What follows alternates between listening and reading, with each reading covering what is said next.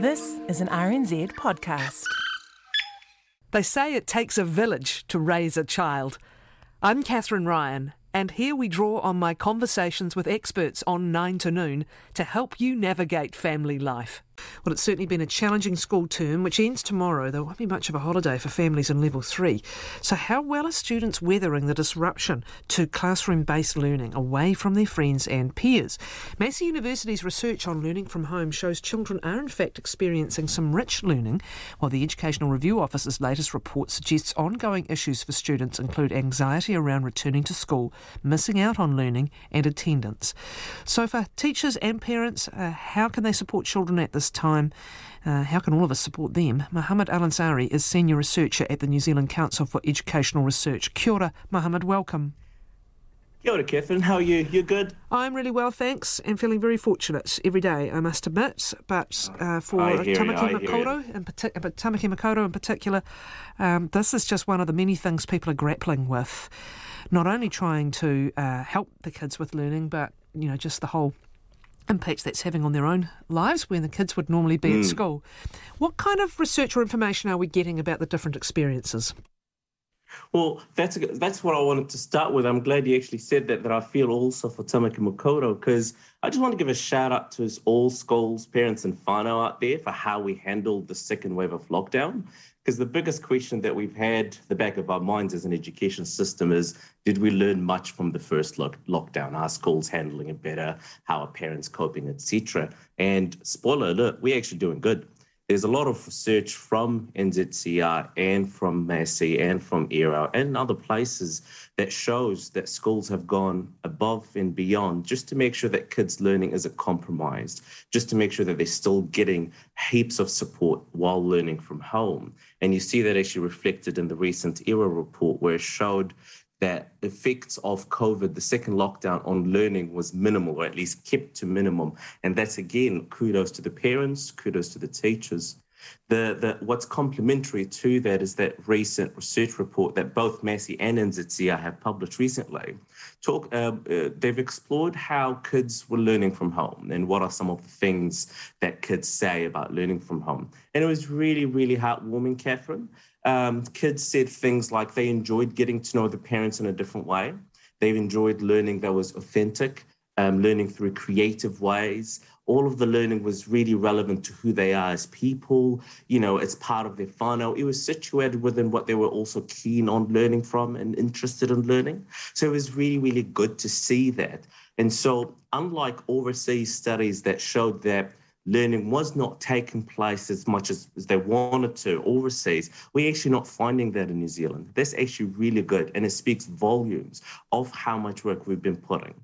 Um, just recently, actually, I was looking at the magazine, um, the Principal magazine, the September issue, and they've released two case studies. Um, one from an Auckland school and one from a Palmerston North school. And they were talking about what was different in the second lockdown.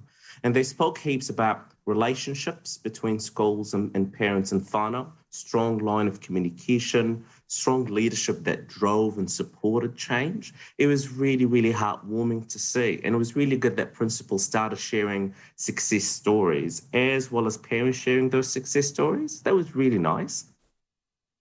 Can we look a little bit more in detail at the two and just get a little bit more granular because I know mm, this mm. might I know I know there's a lot of reassurance to be given, but there's also obviously questions that people have. In the ERO report, how specific did they get? They found that learning disruptions were minimal to NCEA. We also know the government has mm. brought in some of the credit kind of um, um, extras you can have to uh, uh, to um, acknowledge the d- disruption. But did they get any more specific? Oh, I can't. Um, one of the other things that they measured in, in that, or they talk about in that ERO report, is kids' perceptions of whether they can keep up with the learning from home. Right. And it's and seems like there are some positive levels or, or good groups of students who said, yep, they can keep up it was a high proportion. I can't think of the exact number, but it was a high proportion of kids who said that they can keep up with the learning from home. Where they found some signals that we need to do more support and more work is was around kids and uh, in, in the Auckland region as well as in the lower decile schools. And so they, they, they flagged that there needs to be more support and we need to talk more about how can we support kids uh, who are learning from those areas. And we know, of course, the whole question of access to digital devices and uh, particularly. Uh, you know, having more than one in a household, possibly where there may be more than one child. We know that's that it, there is an inequality in how people are quoting that's built in. And we also just stay yeah. with the ERO for a moment. Some ongoing issues, are, including anxiety around returning to school, missing out on mm. learning and attendance. They're, they're sort of counterintuitive in some ways. They they fear mm. they're missing out on learning, but equally they're kind of anxious about going back to school. And can yeah. we can we sort of hypothesize on what that might be about? Not necessarily fear of catching COVID, but rather just that when you've had a break from anything, you know, we've had a break from the workforce or anything, it mm. feels like your first day of school again, doesn't it? Yes, absolutely. I was actually um, thinking about the same thing, even as grown-ups, um, after being at home in level four lockdown, going back to work um, a lot of us were actually anxious. You know, where do I sit? Who do I touch? What do I wipe? What you know? so, so I think it's it's really psychological, which is why it's important for both parents and teachers to have good conversations about those things and to reassure kids that it's actually expected and normal to feel anxious when going back to school, and to have conversations about why might that be and what might what might they go on about and what you know those kind of conversations i think would actually help with things like that the other thing is expectation, and this is where we might come to NZCER and Massey University's research, because again, mm. I think the fear of parents is it's almost inevitable that their kids will be quote falling behind. The irony is that they're all, all kids in the same city anyway are in the same boat. Yeah. at different times, all kids in the country have been in the same boat. So, Ken, yeah. it comes to this gap between the expectation of what you can achieve as a parent educating at home. You, you're not there to replace the classroom teacher, but, no, that's but right. you still don't want your child to fall behind how they should be tracking. What is it you need to focus on to satisfy yourself that actually things are going pretty well? Um, ongoing communication between parents and schools would help, but also reassurance from schools the other way to parents, letting them know that what is happening at home is still rich learning experiences. Uh, there's this assumption that if kids are out of school, that they're not learning, they're not growing which is actually not true, particularly in New Zealand, where we've made sure that our curriculum, our key competencies, our assessment practices, our syllabus are, are making sure that there are seamless transitions and connections between what happens at school and what happens at home and sometimes just to manage parent expectations but also the anxiety around you know uh, parents and, and, and, whether they're doing good at home is to just have conversations about these and to have the reassurance that what happens at home is good learning and counts and will support what kids do when they get back to school. I think that's an important conversation to be had as well. It's a great irony that often there's criticisms that we overcramp the curriculum and that we over measure kids and it was it was interesting the interview we had with the 47 um, uh, year uh, career teacher last week. And we forget that, particularly with younger children, but actually at all ages, play and creativity and artistic work and imagination and all those things are in their yes. own form learning. Okay, they're not necessarily ticking the box, although they may it may surprise you that they may be able to tick a box in, in whatever's being explored in the curriculum at the time, but they are learning. Hmm.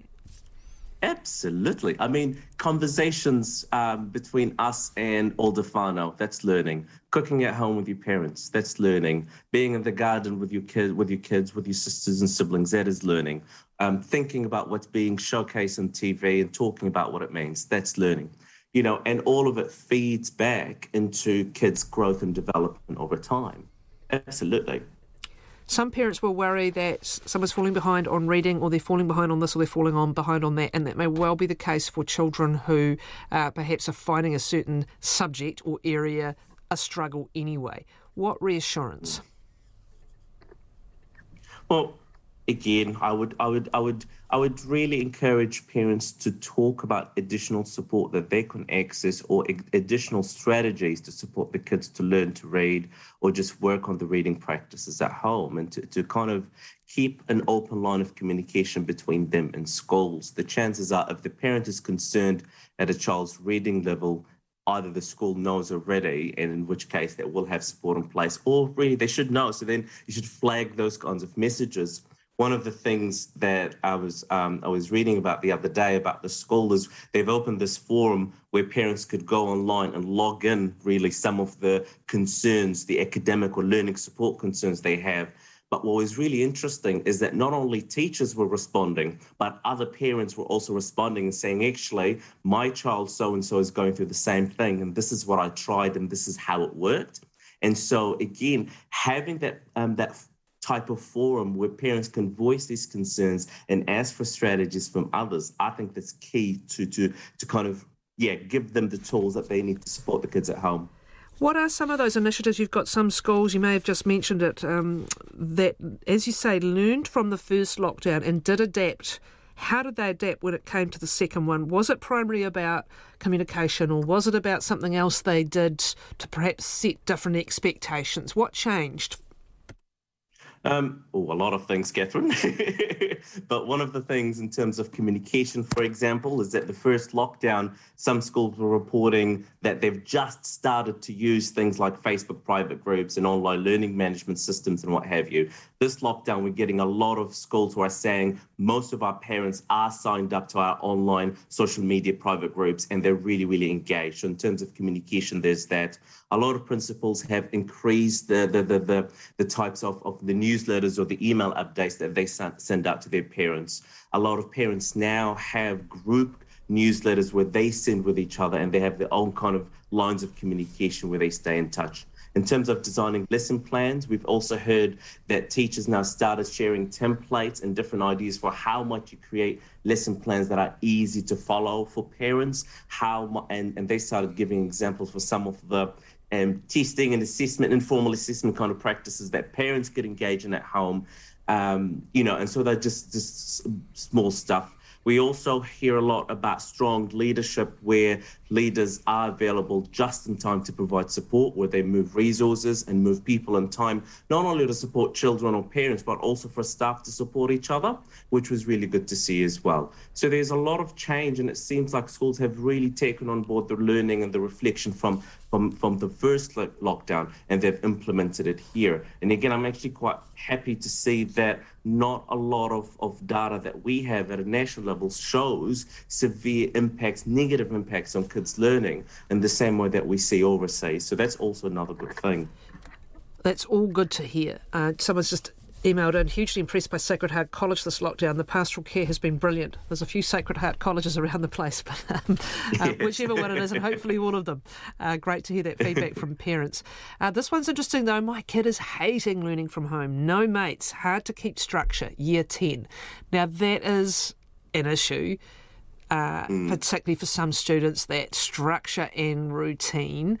Again, do you sometimes just need to amend your expectations interesting the kid, him or herself, is saying, however, um, mm. not enjoying the process. You know, yeah, I, I hear. Go on. Sorry. I was going to say it's not even. You don't even necessarily expect people will enjoy it. It's, it's more how's it going? No. Is, are we making the best of it? Isn't it? That's exactly. How do I maximize? Given that this is a pandemic, things aren't meant to be rosy in a pandemic. So we're trying to maximize. We're trying to get the best um, all things considered. And so um, Carol Mutch from the University of Auckland actually provides really nice guidelines to, to for parents um, to talk about events that are stressful or traumatic. And one of the things that she talks about often is to have open conversation with your child where they can also set not just realistic expectations for what will happen at home, but also kind expectations. And I really like that concept. We've got to set kind expectations and to remind each other that maybe things aren't rosy right now, but let's see what we can make the most out of it to make sure that teaching and learning continues, that, that growth continues. This is a great question, but we might have to come back to it another time, actually, and you might have some more research on it by then. This person says, mm. Can you ask what findings there have been around learning shame during lockdown? Learning shame?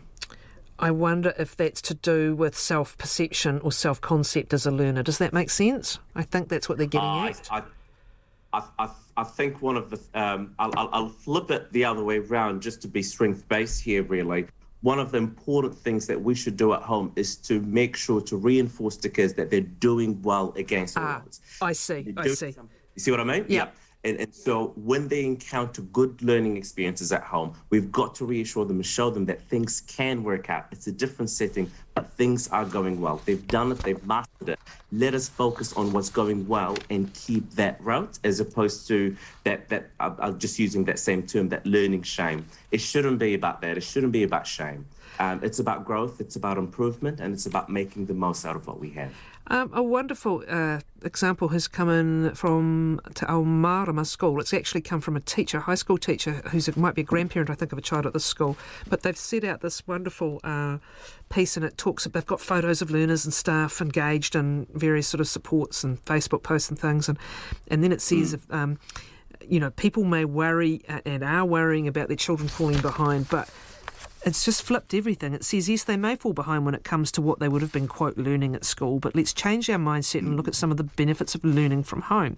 What if said, instead of falling behind, they're actually advantaged because of this? They have more empathy, they enjoy family connection, they can be more creative and entertain themselves, they love to read, they love to express themselves in writing. What if they enjoy the simple things like their own backyard and sitting near a window in the quiet? Aww. Notice the birds and dates. What if this generation are the ones to learn to cook, organise their space, do their washing, and help keep the home tidy? And it goes on and on. What if among these children great leaders, artists, musicians, entrepreneurs, inventors, writers emerge because they had the benefit of a slower pace and a simple, simpler life to truly learn what really matters in this life? wonderful wow. communication there. Thank you, Mohammed Al Ansari, Senior Researcher at New Zealand Council for Educational Research.